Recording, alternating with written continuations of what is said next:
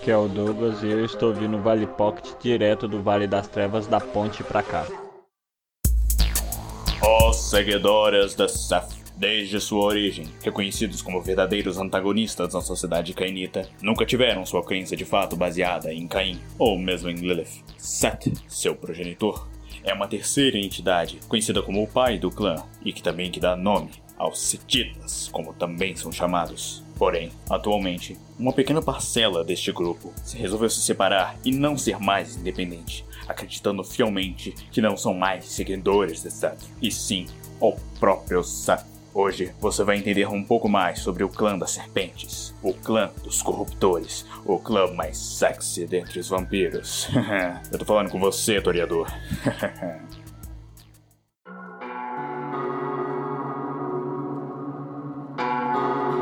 Então, sejam bem-vindos ao Vale das Trevas da Ponte Pra Cá.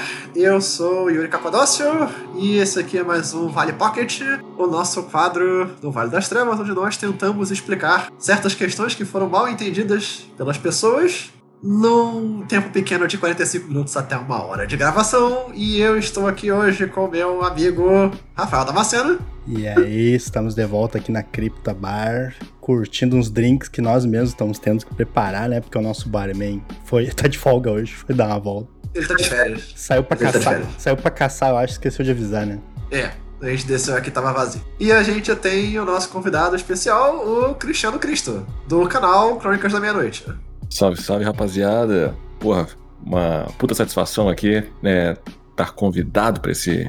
pra falar um pouquinho de Setita, que, querendo ou não, rapaz, isso aí faz parte do meu cocoro aqui, né? Ou se você levar em consideração o nível 5 da disciplina e tá bem escondido e ninguém sabe onde é que tá. Boa, boa. Cristiano Cristo, uma pergunta. Diga. Você se considera uma cobra venenosa que pica? Ah, não, cara.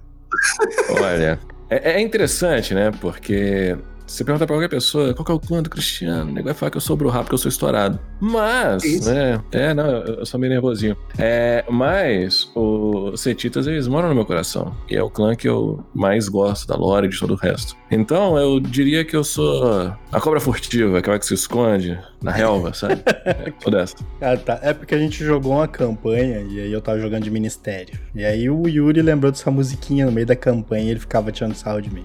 Pode crer. Uma cobra venenosa. Segunda, segunda campanha que eu tô presente que o Yuri avacalha. Antes era o chupacus, né? Agora é a cobra venenosa que pica. A gente pode evitar entrar na história do Chupacuz. Eu acho que a gente pode deixar isso. Ele quase destruiu uma campanha de Call of Cthulhu minha com essa história de chupacus. Mas tudo bem. É, O que eu posso fazer? O cara botou um bicho que parecia um Chupacu na, na, na aventura. Era um carniçal, cara. Aquele lá era o desenho dele, meu. Eu não desenhei os carniçal. Aí me chamou de chupa, né? Tá louco. Anyway, vamos para, vamos para a pauta. É, a gente tem algum e-mail? Ou não? Tá, tá, tá, tá meio devagar essa semana.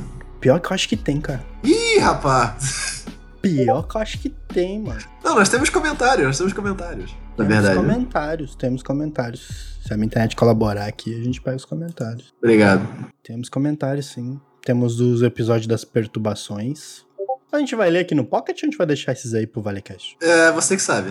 Hum, vamos deixar pro Valecast. Deixa pro Valecast, então, beleza. Ok. ah, então vamos pra pauta de hoje, que é Ministério versus seguidores de Sete, que foi uma pauta que a gente pegou. Como vocês sabem, a gente sempre pega pautas que a gente vê nas redes sociais que as pessoas ficam falando besteira porque não entenderam e não leram o conteúdo. E sempre foi assim. Então, é, La Sombra da Camarilla foi por causa da galera não ter entendido o que aconteceu com La Sombra nas noites finais. É, Magia de Sangue também foi outro que a galera parecia não ter entendido. E dessa vez a gente pegou Ministério e Seguidores de Sete porque aparentemente as pessoas acham que Ministério na verdade é o novo nome de Seguidores de Sete, tá? Da quinta edição. E o motivo pelo qual a galera acha isso, eu acho que é até justifi- justificável uh, entre aspas, porque a gente tem vários clãs que mudaram de nome, né? Então a gente tem a Samita que virou Banu Hakim, no caso. É, que foi de onde surgiu esse, essa confusão que rolou, né? A gente tem Giovanni que virou Ekata, mas a gente tem um podcast específico dele. É, então a gente. O que, que, exatamente é o ministério? O que, que, exatamente aconteceu com os seguidores de Sete? Então, para início de conversa, vamos deixar claro aqui que ministério não é o novo nome de seguidores de Sete.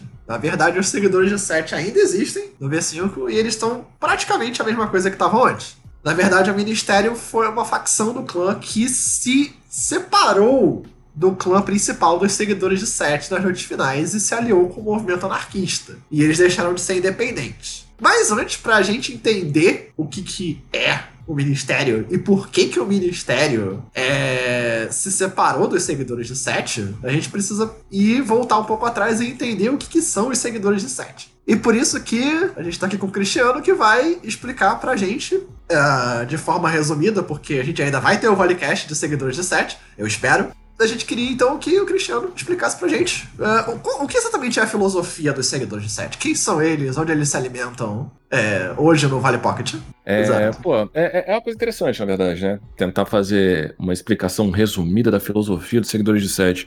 Porque dos 12 clãs, né, eu acho que os Setitas, eles são uns dos que possuem uma filosofia, um código de moral, uma cosmovisão muito específica e muito singular. Então, tentar resumir de uma forma bastante singela tudo aquilo que eles acreditam é meio complicado. Mas é possível encontrar, sim, a, o ponto basilar ali da forma de viver deles, né? Que é a corrupção. Então, os seguidores de, de Sete, eles são corruptores por natureza. Eles, é, e eles fazem isso não porque eles são grandes vilões ou porque eles acreditam que assim eles vão degradar o mundo e fazer com que o mundo caia em completa danação. Não. Eles têm uma, uma crença de que apenas dessa forma é possível que as pessoas, os imortais ou todos eles, sejam capazes de sair das mãos dos Aeons e enxergar a grande, a grande verdade e aí tem toda a parte da, do mito de fundação, o mito de criação, na verdade, dos Setitas, que está bastante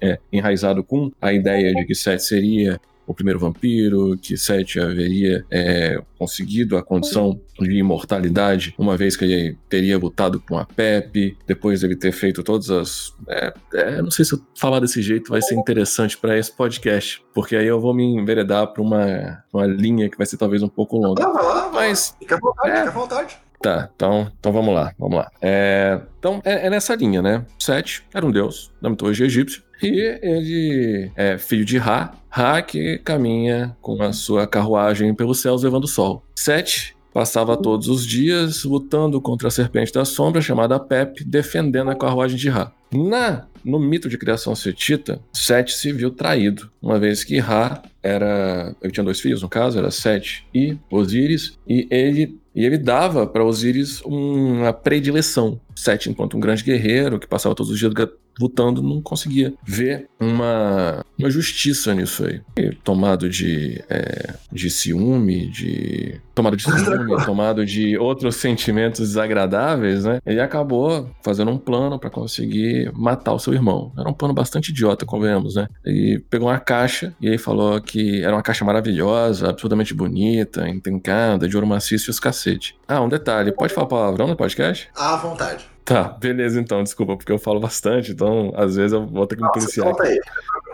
Então tá bom. E aí, beleza, né? Fez essa caixa, e aí todos os deuses entraram na caixa e falou que aquele que se encaixasse perfeitamente na caixa ia ganhar a caixa. E os deuses foram entrando, ninguém entrava, não ficava certinho, porque ele tinha feito especificamente pro maninho dele. E o maninho entrou, ele fechou a tampa, lacrou com uma quantidade significativa, 72 cúmplices, e jogaram a caixa no, no Nilo. Osiris é, se afogou. A esposa dele achou, trouxe ele de volta. Sete falou: ah, não, assim não dá, eu vou ter que dar um jeito mais definitivo. Aí pegou o cara e desmembrou ele inteiro, né? Que aí fica mais difícil de juntar. E espalhou no Egito todas as partes do irmão dele. Aí a mulher, né? A mulher obstinada, caralho. Ela falou: não, vou achar meu, meu maridão. Aí passou um tempo significativo aí juntando os pedacinhos do, de Osiris que tinham sido espalhados pela, pelo Egito. Pegou as partes e aí num ritual muito maluco, porque a esposa dele a, a esposa de Osíris, né? E. Como é que é o nome dela? A Isis? Isis, isso, isso. A esposa de Osíris, que é a Isis, que é a deusa da magia, ela fez uma parada muito maluca lá e, com base nos restos mortais do seu esposo, ela acabou dando à luz ao seu filho Horus. Fica até meio preocupada em como é que ela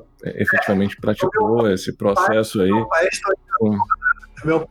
historiador, é me contando essa história do seguinte, não, porque tinha uma parte do Osíris que era a parte importante ali pro ritual, né? Não é não? Não é não? Importante, Porra, perigo, perigoso esse negócio aí. É? é importante pro ritual. Enfim, vai lá. É, aí é isso. Aí, tipo, ela deu a luz a Horus, e aí a ideia é que Horus, quando ele atingisse a idade adulta, ele ia desafiar Sete pelo reinado dos deuses. Nesse meio tempo, Sete ficou à frente aí. E aí a história conta, né, que teve um grande conflito entre Horus e Sete. O Sete acabou perdendo. Hora que o Sete perdeu, mas não sem antes arrancar um dos olhos de Horus no processo, ele foi meio que relegado a uma situação meio de, sei lá, deus de segunda categoria. Só que o pai dele, o Ra, falou: não, pra você não ficar muito triste, eu vou te dar aqui duas deusas estrangeiras, são suas con- concubinas aí, e a partir de hoje, meu filho, você vai ganhar o título de Deus das Tempestades. Vai lá, brilha. Só que, é, além disso, Ra também falou: não. Mas tu não vai ficar mais na, na luz do sol, não. Você vai ficar só na escuridão e você vai lá pra, pro Maat, vai ficar lá no Maat pra ficar por lá, porque a gente não quer você aqui. Ele ficou meio pistola com a situação. Lutou mais uma vez com a serpente, que é a Pepe, matou ela, comeu o coração e absorveu o conhecimento da verdade.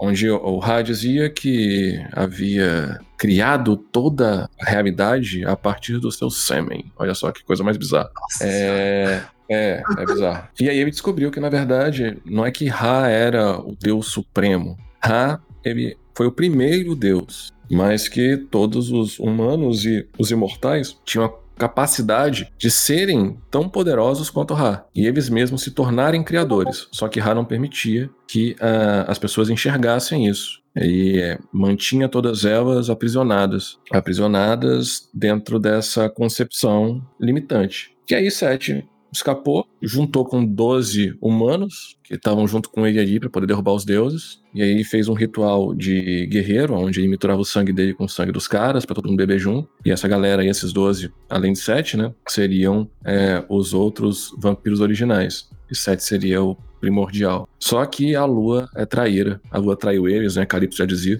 E contou pros deuses. é, a lua, a lua é traíra, baixa os 9 falei, eu não peguei a piada.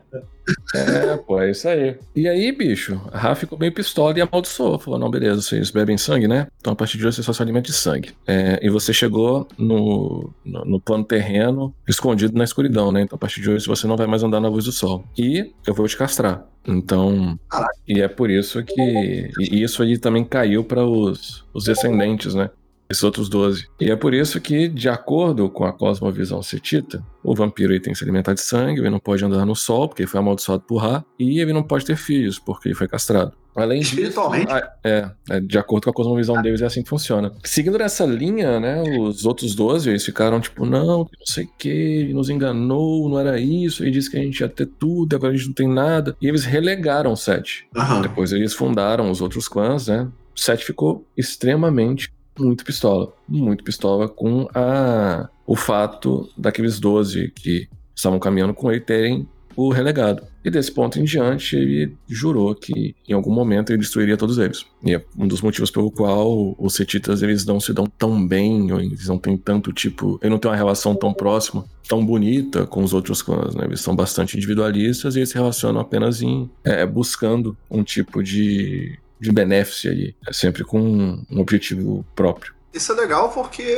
na mitologia de Caim, né? Quando a gente pega Caim, que também a gente não sabe se é correta, né? Porque ninguém sabe, pra falar a verdade. é, ele também tem essa questão com o Deus cristão, né? E dá pra gente ver vários paralelos entre o Ra e o Deus cristão. Né? Que, daquele negócio, ah, você, só, você só irá beber sangue, você não irá andar à luz do sol, é, coisa tal. Então dá. é, ou seja, talvez os setitas tenham um quê de razão no que eles estão falando, né? Por isso que fica a dúvida. É, é aquele negócio. o- a grande maioria, do, a grande maravilha do World of Darkness é que não tem nenhuma resposta certa. É, a mesma história, ela pode ser contada de N visões diferentes e você não tem como saber qual é a visão correta. Você tem Cartago lá. Os Bruhas dizem que era o lugar mais maravilhoso que existe, que era uma Utopia. um local perfeito, uma utopia maravilhosa. Enquanto os Ventru, os Malkavian dizem que não, que aquilo lá era um local que era destinado ao infernalismo, era um antro de é, depravação e que era errado aquilo existir. Ah, Então fica complicado você saber exatamente quem tá certo, quem tá errado, né? Uhum. É, depende muito do ponto de vista. E no World of Darkness é basicamente isso que acontece, né? Cada é, clã book conta a história de acordo com a visão daquele clã. E aí você pegando todos eles, você pode tentar extrair algum tipo de visão mais correta ou mais possível ou plausível, mas ainda assim é uma leitura, é uma conjectura. Não tem como saber certinho. Mas de acordo com os Setitas, para eles é assim, né? É porque os Setitas, além de um clã, eles também têm toda uma, uma religião por trás deles, né? Um sistema de fé, uma trilha de sabedoria, todas essas coisas que fazem com que eles sejam quem eles são e que eles funcionam. Dessa forma, né? É, então, botando assim na, na- Eu dei uma volta gigantesca. Mas eu vou fechar esse parênteses. Né? Eu vou fechar essa aspa gigante que eu coloquei, né? Com base nessa, nesse mito de criação maluco deles, você vê que o Seth, o único objetivo dele era fazer com que as pessoas conseguissem entender que eles tinham o potencial para serem elas também criadores. Mas a única forma que ele via para as pessoas conseguirem enxergar que elas estavam presas dentro de uma prisão criada por esse, é, por esse consenso, por esses Aeons, por, esses, por essas divindades que foram assumindo outras, outras facetas durante as eras, era destruindo todo o sistema de crença delas antes. Então, eles trabalham com base na corrupção para poder destruir o sistema de crenças da pessoa primeiro, para ela primeiro entender que tudo aquilo que ela acredita, que ela achava que era certo, que fazia com que o mundo dela rodasse, não é verdade, ou pelo menos não é como ela achava que era. E a partir disso, né, logicamente depois que a pessoa é iniciada na igreja de Sete, vai seguir os preceitos e vai galgando ali é, os ensinamentos dos hierofantes, ele pode vir a tentar ver o que é realmente, de acordo com os setitas, o potencial verdadeiro do humano ou do imortal. Não, por isso que eles são bastante. Aí assim, isso é de acordo com os setitas clássicos. Aí você pega os mais modernos, é corrupção por corrupção, pô. Os caras querem só fazer aquilo porque é aquilo que tem que ser feito. Eles acham que é legal. Então, vão operar utilizando como traficante de drogas, como traficante de pessoas, como. Mas- É, Mas aí, mas aí, mas você, você, você falou um negócio que eu achei legal, que vai ser muito relevante para nossa discussão daqui a pouco. Isso é o setita clássico, né? O setita moderno é outra coisa. Então, existem diferentes graus de conservadorismo religioso dentro do clã, correto? Na verdade, existem graus diferentes de conservadorismo, sim, com certeza. Existem seitas específicas que têm adorações específicas, e a grande, a, a grande maravilha dos seitistas que faz com que eles sejam tão eficazes em corromper as pessoas é que eles utilizam o sistema de crenças daquela sociedade para poder atacar ela. Então, quando os seitistas entraram no, no antigo. Na Grécia Antiga e tal, eles adequaram o culto de Sete aos deuses, divindades é, gregas, helenísticas. Quando eles foram para outro lugar, fizeram a mesma coisa. E hoje em dia, eles têm também uma outra forma de atacar, né? Isso quando eles trabalham, logicamente, utilizando o sistema de crenças para poder fazer isso. Mas aqueles que. Existem setitas que não estão nem aí pra religião. Existem setitas que estão cagando pra sete, que estão literalmente pouco se lascando pra tudo isso. Tem setitas que apenas acham que a corrupção é pela corrupção. Eu quero dinheiro, eu quero poder, e eu faço isso porque, sei lá, pra mim é interessante. Existem pessoas, existem setitas assim, mas os setitas que seguem a fé, que seguem a religião de Sete, eles tendem a ter esse tipo de visão, especialmente aqueles que galgam graus mais elevados, que entendem, né? Os prim- Uhum. O primeiro nível, ele não tem muita informação. Depois aí vai recebendo mais informações com o tempo. Mas sim, tem graus e graus aí. Legal. E você falou das. é, é, quais são as diferentes facções que existiam no clã? Porra, tem pra De- caralho. Citar. né? Aqui, ó. Só, só, só de alto aqui. Tem uma galera. Algumas. É, tem. Tem, tem- tem uma galerinha. Por exemplo, ó. Tem a Legião de Wepoauet, tem o culto de Ormungard, tem o culto de Taueret, tem a Irmandade de Sekhmet, tem o culto de Tifon Trimegistus, tem as filhas de Dambala e as Serpentes da Luz, que são os desgraçados que os cientistas querem destruir com toda a força. É verdade. Mas.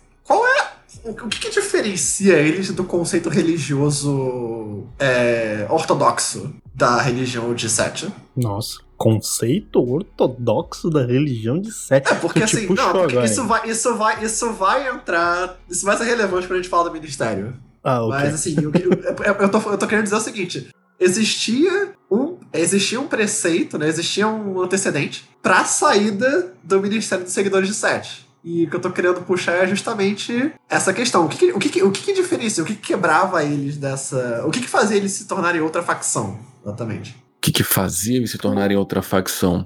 Alinhamento ideológico, mas sempre voltado para o, o cerne do próprio clã, né? Então, por exemplo, a legião de Epauet era um culto militarista. Eles acreditavam no filho de Sete, que é o Epauet. Então, o foco deles era muito mais violento, muito mais agressivo. Você tinha o culto de Ogmungard, que aí é dos, dos nórdicos, né? Então, eles cultuavam a serpente, a serpente do mundo lá. é, E aí tem toda a modificação da cosmovisão setita adequada aos preceitos religiosos ali nórdicos. O culto de Taueret é uma extensão do templo fundador, conhecido como Palácio do Véu. Os cultistas de Taueret exploram as sensações mais extremas em sua jornada pela iluminação. O culto reverencia o filho de Sete, o Taueret, deus menor da fertilidade, parto e magia negra, como seu especial patrono. Então, esse daqui era um culto muito mais sensualista. Então, o, o foco deles era muito mais em sensações, em corromper pelos sentidos, trabalhando dessa forma. A Irmandade Sekhmet é um círculo de mulheres setitas, tiveram a ideia de, de criar um culto, já ali na Guerrena, totalmente feminino, como uma forma de conduzir a galerinha da Camarilla ao deus da escu- da escuridão e abalar a seita. Então, era uma, um movimento feminista. Então, elas utilizaram a base do feminismo para poder pegar as vampiras da Camarilla,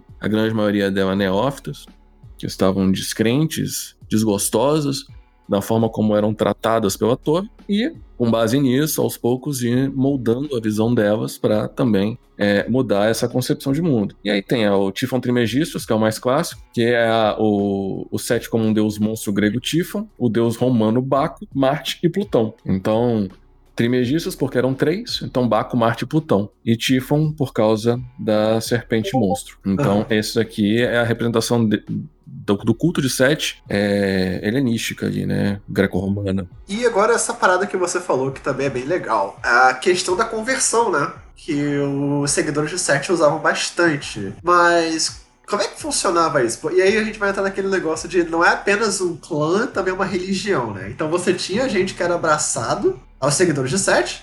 E aí, como você falou, podia ter aquela situação onde, tá, eu fui abraçado aqui, sou setita, mas não sigo a religião. Como você podia ter a questão inversa, que era uma- um vampiro de um clã diferente que foi convertido à religião da igreja de Sete, né? Como é que funcionava isso, da conversão de outros vampiros? Olha, o, o processo se dá inicialmente desgraçando a vida do cidadão. Então, vai viciar o vampiro em algum tipo de sensação, vai viciar o vampiro é, em algum tipo de sentimento, vai quebrar inicialmente a, a visão de mundo dele, que é a base da, da forma como eles trabalham, né? Levando em consideração que todos eles operam dentro da, do universo de serem corruptores, né? A palavra que define muito bem os setitas são corruptores. Então, eles vão corromper a pessoa para depois que ela esteja corrompida, quebrada, ela possa renascer dentro, da, dentro de sete, nessa linha. Então, no caso de vampiro, é a mesma coisa. Corrompe, destrói, quebra, deixa o cara na merda. E aos poucos você vai mostrando para ele que o que ele acredita não é certo. Quando ele estiver mais fraco, é nesse momento que é, é o momento mais propício para poder apresentar a verdade setita para ele. E uma vez que ele é convertido, ele faz parte da igreja de sete, mas ele não consegue galgar os níveis mais altos. Apenas os verdadeiramente setitos, o de sangue, podem subir a níveis mais altos, tornar hierofante o cacete. Mas ele fazendo parte da igreja, ele vai ser um, vampiro alinhado com o preceito. Não vai, logicamente, aprender serpentes só por ter por fazer parte ali do culto de sete, coisa assim. Isso é mais é, interpretativo, mais uma questão de roleplay, do que necessariamente um elemento mecânico, como por exemplo um segundo abraço é, Baale. Não há um segundo abraço setido. Isso é um, não tem uma mudança física, é uma mudança ideológica. Eles têm várias táticas, né? Que eles gostam de usar na, na, na hora de corromper as vítimas deles, né? Eles gostam muito de fornecer, talvez, aquilo tudo que o. Tudo aquilo Tudo que ele quer. Tudo que ele quer, né? Uhum. Tudo que a pessoa quer, e depois eles cobram os favor de volta, né? E aí que começam a, a quebrar o espírito da pessoa. Uhum. Do tipo, me deve, tu me deve, então pode pedir uma coisa bem hedionda pro outro cara fazer. Tipo, tu tem que fazer, senão tu vai se ver com a gente. Exatamente. É, e eles são muito corporativistas, eles são muito fechados, né? Uhum. Os setitas, eles confiam, e esse confiar é bem entre aspas, apenas nos outros setitas. Eles acreditam que os setitas estão todos trabalhando pela volta de sete. Todo setita, teoricamente, está trabalhando pela volta de sete, de uma forma ou de outra, em maior ou menor grau, com maior ou menor conhecimento. Então, só pode é, é, contar realmente com o setita. E é por isso que eles odeiam tanto Serpentes da Luz, porque os Serpentes da Luz, eles escracharam completamente os segredos do clã. Eles não acreditam em sete, eles acreditam no mito de criação de Caim, e eles vendem ritual. É, eles são envolvidos com os Loas lá também, né? É, uma, Isso. é bem diferente a, a visão deles de, de clã, vamos dizer assim. Pra gente finalizar aqui esse parêntese grande, por que, que os seguidores de Sete hum, são independentes? Por que eles são independentes? Porque assim eles podem operar em qualquer nível. Eles não, se eles fossem alinhados com a Camariba, por exemplo, eles apenas poderiam operar junto à Camariba. Tá. O fato de eles serem independentes quer dizer que eles têm condição, enquanto clã, de se manterem organizados e fortes. E, de dessa Tá. forma, trabalhar tanto com um lado quanto com o outro. Porque para eles, tanto faz aceita. Tanto faz se você é Camariba, tanto faz se você é Sabá, tanto faz. O importante é o trabalho. E o trabalho é a corrupção em prol da verdade 7. É, imagina eles tendo que serem guiados pelo círculo interno da Camarilla ou pelos pelos altos mais escalão do Sabá, né? Isso aí é desviar eles do caminho da corrupção, né? Por isso que eles não se enquadram, eles não se enquadram como clã dentro dessas esferas, né? Exatamente. Então, feito esse parêntese grandioso aqui, que o Cristiano fez, vamos pro que diferencia o ministério dos seguidores de Sete. Então, como vocês sabem, tá lá no nosso podcast do V5, o ministério ele é uma facção que surgiu nas noites finais, né? E ele, o, nome, o nome inteiro dele seria o Ministério de Sete, na verdade, mas eles são mais conhecidos mesmo como o Ministério. E eles são considerados como uma espécie de heresia dentro do clã dos seguidores de Sete. Por que isso acontece? Porque os, o ministério, eles vêm de uma tradição religiosa das... Na verdade, ele- eles pregam a separação entre o Estado e a Igreja. Né? Ah, o clã seria o Estado e a religião de Sete seria a Igreja. Né? E essa é uma doutrina política ilegal que remete ao iluminismo e vem muito do secularismo do governo e liberdade religiosa. E a questão do ministério é justamente a liberdade religiosa, que era uma coisa que, pelo menos eles, viam como algo que não era parte do clã, dos seguidores de Sete. E eles têm várias divergências ideológicas com o clã. É, entre elas, essa questão de não se posicionar dentro do jihad. O, o ministério, como vocês sabem, ele é parte do movimento anarquista. E aí a gente já vai entrar muito na timeline do V5, que é justamente uma timeline onde você sentar em cima do muro é muito perigoso. Porque você tá numa situação de extremo radicalismo né, dos vampiros. Então, você falar que não segue nenhum dos dois lados é você se ferrar, porque os dois lados te odeiam agora. Parabéns. Então, mini- é, isso é a principal é, questão ideológica que eles têm em relação aos seguidores 7. A outra questão é que eles são muito novos. E a gente vai voltar para aquilo que o Cristiano falou. É, eles são setitas mais modernos. Né? Eles não estão tão ligados à religião de Sete como os setitas clássicos estavam. E eles utilizam a mesma questão ideológica dos seguidores de Sete de corromper, só que eles fazem isso através de maneiras diferentes. É, Posso fazer uma e pergunta? eles estão. Claro, claro. Pergunta, por favor. Essas informações aí que você colocou previamente são as informações que estão presentes no, é, no livro da anarquia, do V5? Não, eles estão eles estão no Culto de Deus e Sangue. Ah, tá. No novo que saiu, né? Tá bom. Cul- Cults of Blood Gods. Beleza.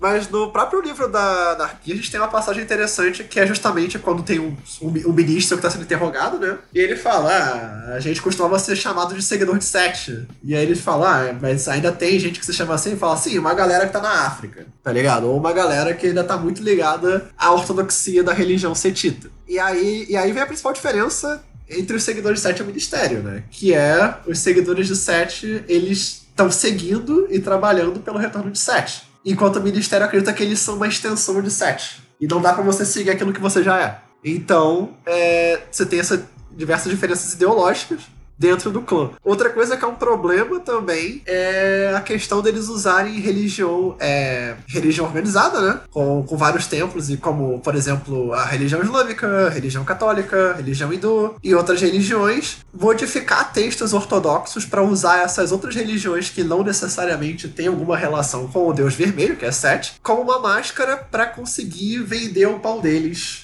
como setitas. Mas isso não é um problema. Isso não é um problema, mas. Isso é, o que, é... isso é o que é feito desde o começo, desde o princípio, desde os primórdios. Os cientistas eles utilizam outras religiões para poder fazer é, representações de sete nas divindades presentes, ou então reescrever alguma coisa. Eles usam as religiões do local para poder apresentar aquilo que eles acreditam, de uma forma ou de outra. Exatamente. Que nem eu tava mostrando, Mas é- né? Você tem aí com Yogmondgard, você tem aí com Tifon Trismegistus, e você tem outras várias representações em outras várias religiões onde eles estão presentes dessa forma. É, e você também tem o, o- o caso que eles é, não estão tão propensos a converter membros da anarquia como os seguidores de Seth estavam propensos a converter outros vampiros para a religião de Seth. E o livro continua dizendo que eles estão muito confortáveis em só ser um corpo governante da anarquia do que de fato ter fiéis. Então é uma questão meio que assim, tá, a gente tem aqui o cara que é islâmico e ele acredita em Allah. E a gente fala, beleza, a gente acredita em Sete, a gente acredita que na verdade esse cara tá errado porque Allah é Sete. Beleza, mas a gente não vai converter o cara e mostrar que isso é errado. Porque se a gente fizer isso, a anarquia vai começar a achar ruim com a gente. Porque a anarquia tá afim de ter uma liberdade religiosa e ter liberdade em geral, como uma, uma seita de vampiros. Então isso também é um problema que eles possuem em relação com os seguidores de Sete, né? E, inclusive eles fazem uma espécie de mini guerra com os seguidores de Sete no caso de espalhar desinformação sobre a igreja de Sete, dizendo que eles são muito conservadores e torturam outros vampiros. E é muito engraçado porque tem uma passagem aqui que fala que na verdade o ministério faz a mesma coisa que a igreja de Sete faz. E vários templos de Sete, inclusive, recebem pessoas que são abusadas pelo ministério dentro da anarquia. é, fazem um trabalho para tentar né, curar essa pessoa e fazer ela seguir em frente. Então a gente tem, por último, é, o problema realmente da da questão de como os seguidores de Sete veem o ministério. Por incrível que pareça, no V5 eles veem o ministério como algo insignificante, na verdade. Praticamente ignoram o ministério. E eles consideram eles parte do clã dos seguidores de Sete, mas na verdade eles são. Eles consideram eles crianças birrentas, o que eu acho muito engraçado. Tipo assim, não, na verdade vocês são uma coisa que a gente, só que vocês estão querendo ser rebelde e fazer outra coisa. Mas no fim das contas, o trabalho é o meu trabalho que a gente está fazendo aqui. Então, é, isso nos leva à principal questão de por que, que o ministério está tão numeroso hoje em dia. E a gente volta para aquela questão do posicionamento ideológico deles. Eles são muito numerosos por conta dessa questão da liberdade religiosa. Então, por exemplo, me corrija se eu estiver errado, Cristiano, mas em domínios dos seguidores de Sete, eles tentam converter outros vampiros à religião de Sete, correto? Não. Não? Não, não necessariamente. As pessoas não têm que necessariamente seguir Sete cegamente, pô. A ideia é que eles vão utilizar a religião local para poder ir mostrando aos poucos o culto Sete. Eles vão trabalhar no processo de conversão, mas isso daí não é algo obrigatório, não é algo mandatório, não é algo que, tipo, dentro aqui dos meus domínios, eu, enquanto um príncipe setita, só pode ser cultuado sete, mais ninguém, e eu vou queimar todos os tempos que aqui existem. Ah. Eles operam muito mais de forma discreta do que de forma explícita, assim. É, isso é verdade. Sim, mas a questão do ministério justamente é não ter esse processo de conversão.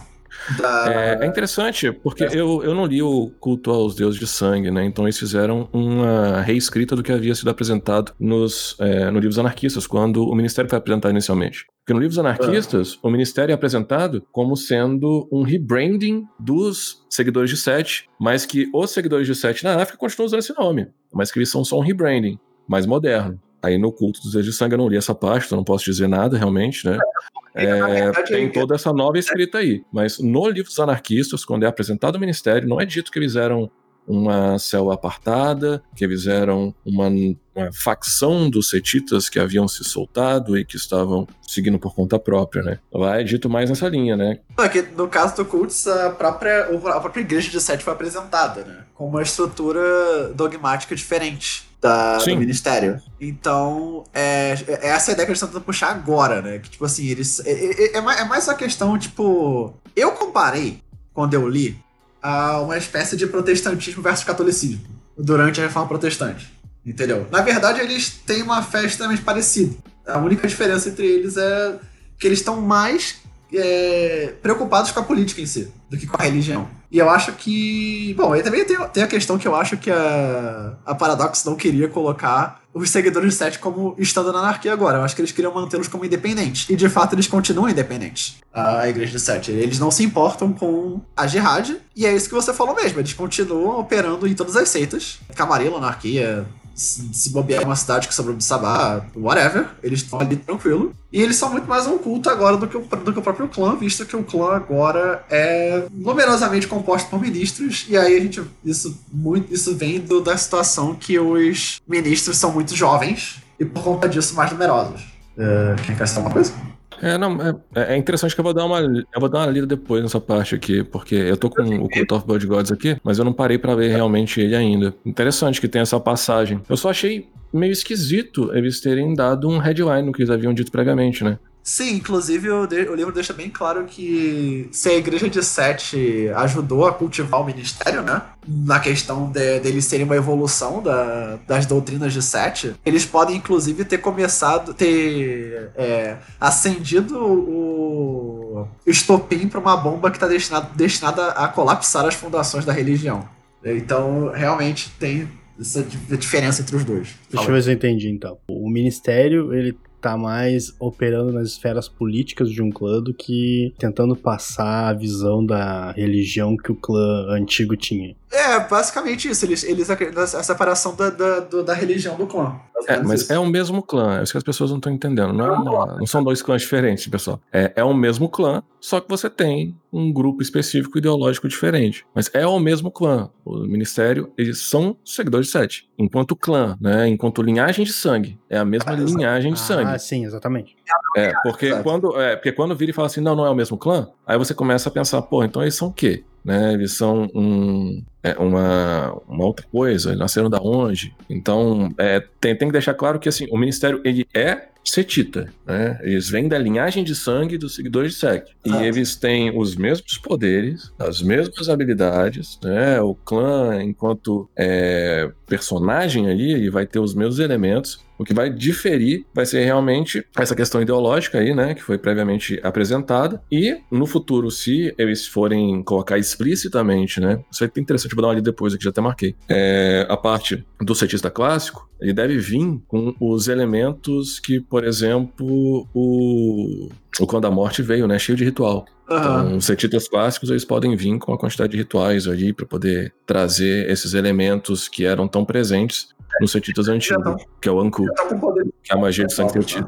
Isso, é, os, dentro do clã tinha, eles praticavam a magia de sangue, né? Isso. Exatamente. E, mas aí. Aí vamos pra, vamos pra, vamos pra, pra principal questão aqui que, que, o, que o Cristo acabou de, de, de, falar. Tipo assim, ainda são os setitas clássicos. Tipo assim, eles ainda têm uh, o sangue de sete, eles ainda se transformam em serpente. E tá tudo lá. Claro que tem as modificações mecânicas no V5, porque virou metamorfose e tal. Mas Aí vem uma questão que eu queria trazer aqui, mas eu não sei se ela é totalmente correta. Eu vejo uma galera comentando que o ministério seria um seguidor de sete que é mais fácil de você conseguir colocar dentro de uma coteria do que um seguidor de sete normal. O que, que tu tem, que tem pra dizer sobre isso, Cristo? Pô, eu não acho não, sabia? Porque no V5 agora você tem a Compulsion, né? E a ah. Compulsion do seguidor de 7 é fuder o amiguinho. Então, é muito mais difícil hoje, na minha concepção, você ter um seguidor de 7 dentro de uma coterri do que no passado, onde você tinha dentro do roleplay do seu personagem a oportunidade de ir fazendo isso de forma mais paulatina, de ir tentando fazer a corrupção do personagem amiguinho aí de forma mais ah. leve. Agora com a Compulsion, isso acaba tendo um efeito mecânico pesado. Você pode até, não, não vou fazer, mas tu vai perder dado pra porra, né? E vai ter que interpretar, se for um bom jogador, né? Vai trazer isso pro seu roleplay. Então o personagem vai estar tá o elo ali entre o que ele precisa fazer, ele sente que é necessário, e o que ele entende racionalmente que não é a hora. Então, eu acho que hoje talvez fique um pouco mais complicado ter um setita dentro de uma coterri e ele não, sei lá, colapsar a coterri. É coisa que muito, acontecia muito no passado, né? As pessoas, quando colocavam um, jogador, tipo, um jogador ia jogar de setita dentro de uma coterri, uhum. ele era basicamente um vilão infiltrado, o que na verdade não é certo, é uma interpretação errada do clã. É, e ele só queria mesmo é tocar o zaralho, que nem o malcaviano piadista, pantufa. ou, Malcaviano de pantufa. é, Clássico, né, meu? então, assim, é, mas mecanicamente falando, eu acho que hoje acaba sendo um pouco mais, mais difícil. Exatamente por causa da compulsão do clã, que é uma compulsão que eu considero pesada. Por que, que você diria que a, a- o preconceito de que o Setita é um cara que é um vilão escondido é meio errado? É porque ele não é necessariamente um vilão. Porque o conceito é, é, vilão-herói é muito merda, né? Ele só tem uns objetivos próprios dele. E vai executar esses objetivos da forma que, são, que é adequado. E uma coisa que ninguém não entende muito bem é que o vampiro é imortal, mano. O vampiro vive pra sempre se não for morto, logicamente. Então tu não precisa ser imediatista ao ponto de ter que destruir a vida do cara em uma semana. Tu pode trabalhar junto com ele anos a fio. Você viveu situações que, porra, um sangrou do lado do outro, e se ajudaram pra cacete. Só que durante toda essa jornada, de anos e anos, séculos, décadas, você foi construindo uma relação de amizade que depois no futuro você cobra de alguma forma. Que você vai mudando ali a concepção do personagem ao ponto dele ir realmente sendo alterado. E em determinado momento você o corrompe corretamente, sem ser uma coisa escrachada, sem ser uma coisa vilanesca, sem ser uma coisa cartunesca. Porque uma das coisas que eu mais vejo é o, o personagem estereotipado pra cacete, né? Então, Aham. é, é, porra, eu sou traficante. E é isso aí. Chega mais aqui, pode 10 na minha mão e não sei o que. Mano, que, que paia, sabe? Aquele cara É que abre tipo, o casaco é- assim, eu tenho umas coisas é- legais aqui. Eu tenho umas coisas legais aqui pra você. É, é assim, ei rapaz, tá afim de umas dorgas? Aí abre assim um sobretudo, tá ligado? Porra, Uhum. é, isso é muito estere- estereotipado, é que nem você andar com uma plaquinha no seu peito falando, eu sou o vilão, velho. Aham. sabe? Então, assim, ele não vai ser um herói, isso você pode ter certeza. Ele definitivamente não vai ser um herói. Mas ele não precisa ser um vilãozão. Ele pode ser um anti-herói. Na concepção dele, ele é o herói. Na ideia dele é o herói, na história dele é o herói. As outras pessoas, com a moral das outras pessoas, com a forma como elas enxergam o mundo, pra elas, ele não é o herói. Ele é um vilão, talvez. Mas ele não tem que se portar dessa forma, sabe? Então eu não, não gosto muito desse estereótipo. Mas ele acaba saindo. É que nem, por exemplo, o Bruhá Motoqueiro, o Gangrel Furry, o Malcaviano, é, é, Pantufa, que a gente falou previamente, né? O toreador afetado que fica, ela Fica dentro de uma gosta de galeria. arte, é, gosta tem uma de arte, galeria então. e tal. Eu acho isso legal, eu acho isso legal porque o próprio livro deixa uma dúvida aqui, que é basicamente a gente viu que existem várias similaridades entre o ministério e a igreja de Sete. E por, é, pouco antes de- do, do livro terminar o parênteses, ele deixa uma, uma dúvida que é o seguinte: que talvez isso seja só um rebranding, né? É, realmente foi só, uma, foi só uma mudança de nome. E na verdade, a igreja de Sete tá por trás do ministério o tempo todo. E se isso for verdade, significa que hoje em dia praticamente os setitas controlam, além da, de todos os outros locais onde eles participam, eles também estão enrolando a anarquia e num processo lento daquilo que o Cristiano falou, de você ir convertendo aos poucos pra no final você trazer os caras pro seu lado. Isso é, isso é, isso é, isso é terror, cara. Pra mim isso é terror. Imagina só, tu tem esse, tu tem esse, esse órgão poderosíssimo que é um clã membro da anarquia, e no final tu descobre que o que eles queriam fazer era converter a anarquia inteira pra religião de Sete. E estão fazendo isso de um jeito que ninguém tá vendo. Isso é. Cara, de um Oi. ponto de vista assim, é, setita, é, é bem provável que eles estejam fazendo isso. Não é uma coisa que é impossível de se imaginar. Claro, eles não vão fazer em 10, em 20 ou em 30 anos, talvez eles façam isso em dois ou três séculos, mas pode ser uma pauta deles sim, com certeza. É, talvez essa conversa de a gente tá aqui, mas a gente não é os seguidores de sete antigos, seja só um pano de fundo, quer dizer, perdão, uma fronte pra a galera tá querendo converter. É, eu acho isso certeza. muito legal. Eu acho isso bem foda, tá ligado? Porque é o jeito, é o jeito mais escroto de você converter. Você falar, eu não sou daquela religião radical, eu sou um cara moderado. Entendeu? É, é isso aí. E, e aquela ideia que você falou previamente, né? De que eles não se veem mais como seguindo o set, mas como tendo o set dentro deles. Então, eles acabam se tornando uma igreja viva, né? Do fundador de set. Se eles carregam o Exatamente. set dentro deles, eles são uma igreja viva. Então, eles fazem o processo de espalhar a palavra de set meramente conversando com outras pessoas, expondo essa visão que eles têm e corrompendo também. Se, eles- se a igreja de Sete estiver por trás, é uma jogada de marketing genial, realmente. Convenhamos, chega um setita na cidade, todo mundo que já jogou Vampiro à Máscara sabe, né? Tá lá no Elísio, festa maneira, todo mundo tranquilo, galera meio bolada, o príncipe vai se apresentar. E aí você vê o Setita chegando. Todo mundo fica tenso. Todo mundo acha que o cara é um filho da puta, todo mundo acha que vai dar problema, todo mundo acha que o Setita é um, potencial desgraçador de vidas. Pelo simples nome, ele ser um seguidor de Sete. Né? Ele tem já esse estereótipo, esse estigma. Com o Ministério, acho que com a mudança do nome, né, nas noites atuais, isso tem se tornado muito mais tranquilo. Então, essa, esse, essa divisão de marketing dele, se for nessa linha, é genial. É, agora a gente pode todo nós, podemos todos nós botar nosso chapéu de alumínio, né? Porque é, teoria da conspiração aqui foda, mas é realmente é um negócio que pode ser muito bem trabalhado numa crônica, né, cara? Uhum. Tipo, tu tem um cara na tua conta que é um ministro e no final, porra, eram os seguidores de 7 o tempo todo, tá ligado? E eles fudendo todo mundo e conseguiram converter pro, pra 7. Isso é bem foda. né? Eu realmente tá muito sinistro. Mas alguém tem mais alguma coisa a acrescentar? Não, eu acho que já falamos bem. Falamos bem do assunto. Você está chegando. Nem o tempo passar. Pois é, né? Voou o tempo. Beleza. Ah, então, cara, faz o seguinte. Muito obrigado, Cris, por ter vindo aqui dar essa aula de história dos seguidores de 7. Foi muito legal. Ah, espero que tu volte pra gente fazer o cast dos seguidores de 7 mesmo. Que eu sinto que você vai se soltar mais e vai falar por 3 horas. é... Não, que é isso, que é isso. Eu não vou falar sozinho, não. Não sou tão chato assim. Ah, foi legal, tipo, tipo, ver falando. Então tá tudo certo. É, Então sigam o canal do Cristiano, que é Crônicas da Meia-Noite. É, lá é no YouTube. Ô, peraí, peraí. Auction, faz teu jabá aí. Mas eu já vai. Beleza. Faça seu jabá. É, eu, eu vejo que o pessoal aqui gosta muito de Mundo das Trevas, né? Então eu gostaria de convidar a todo mundo aí, aos ouvintes, dessem uma oportunidade lá pro Crônicas da Meia-Noite. É o meu canal, ele está presente no YouTube e nós temos crônicas de basicamente todos os jogos da linha é, World of Darkness, tirando logicamente aqueles que não podem ser nomeados, que é Vampiros do Oriente e Múmia, porque essas coisas a gente deveria apagar da realidade.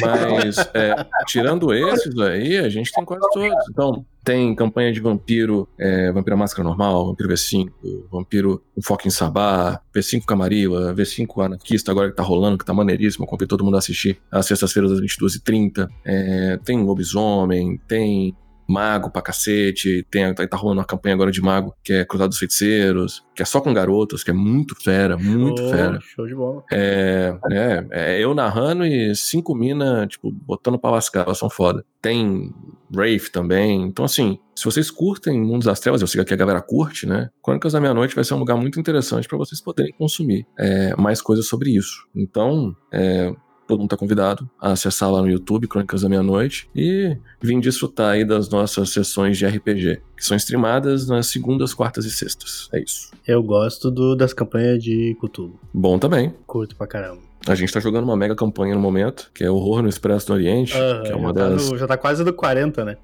É, que é o Horror no Expresso do Oriente é considerado uma das melhores campanhas já escritas, né? Ela fica ali na, na Santíssima Trindade. Quem tá em primeira é Máscara Finarvatotep. E Máscara Finarvatotep é considerada a melhor campanha de RPG já escrita na história. Então, e por várias vezes, por várias pessoas foi votada assim. Então ainda quero dar oportunidade pra ela em algum momento. Mas o Horror no Expresso do Oriente não perde tanto não, é bem foda. E a gente tá jogando ela já tem um ano.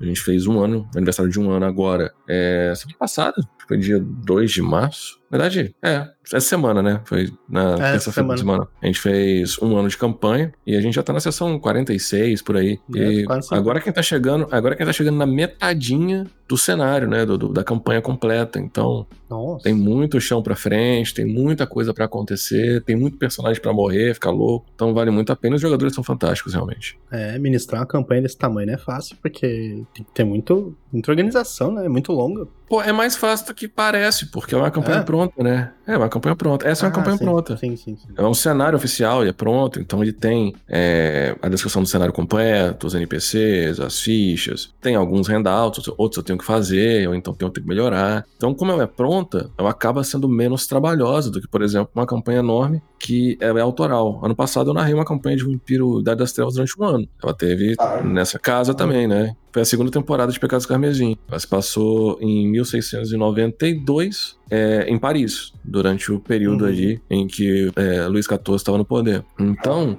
pô, teve um, um trabalho esforço significativamente maior e mais complexo do que, por exemplo, narrar o Horror no Expresso do Oriente, que já tem tudo pronto, bonitinho, só pra seguir. É, é que eu tenho, um- eu tenho um péssimo hábito, né? Mesmo, às- mesmo às vezes quando eu pego uma campanha pronta, às vezes eu acabo esticando alguma coisa que nem é da campanha, mas eu estico assim, depois eu tenho que trazer de volta pro trilho, pra campanha. Acabo É, eu criei um criando cenário- algum- É, eu criei um cenário próprio dentro do, do Horror no Expresso do Oriente. É, Eu já tem, já tem uma caralhada de cenário e eu ainda criei um próprio nosso lá, por causa de ação de jogadores, né? Então, isso, isso. a gente não fica preso, o jogo ele não é tão on-road assim, não um railroad total. Mas a gente tenta, Ele- logicamente, seguir pra poder facilitar pra todo mundo e pra que a experiência do jogo seja passada, né? Porque se eu É. mudar o jogo inteiro e deixa de ser o jogo e vira outra coisa. Sim, sim. É, é, como é que é? Deixar linear, mas em alguns momentos ele pode ficar dinâmico, né? Sim, sim, certamente. É isso aí. Legal. É, faz o jabá do Vale. Ah, é, então vamos fazer o nosso jabá. Siga nas nossas redes sociais. Arroba Trevas Vale no Twitter, arroba Vale das Trevas no Instagram.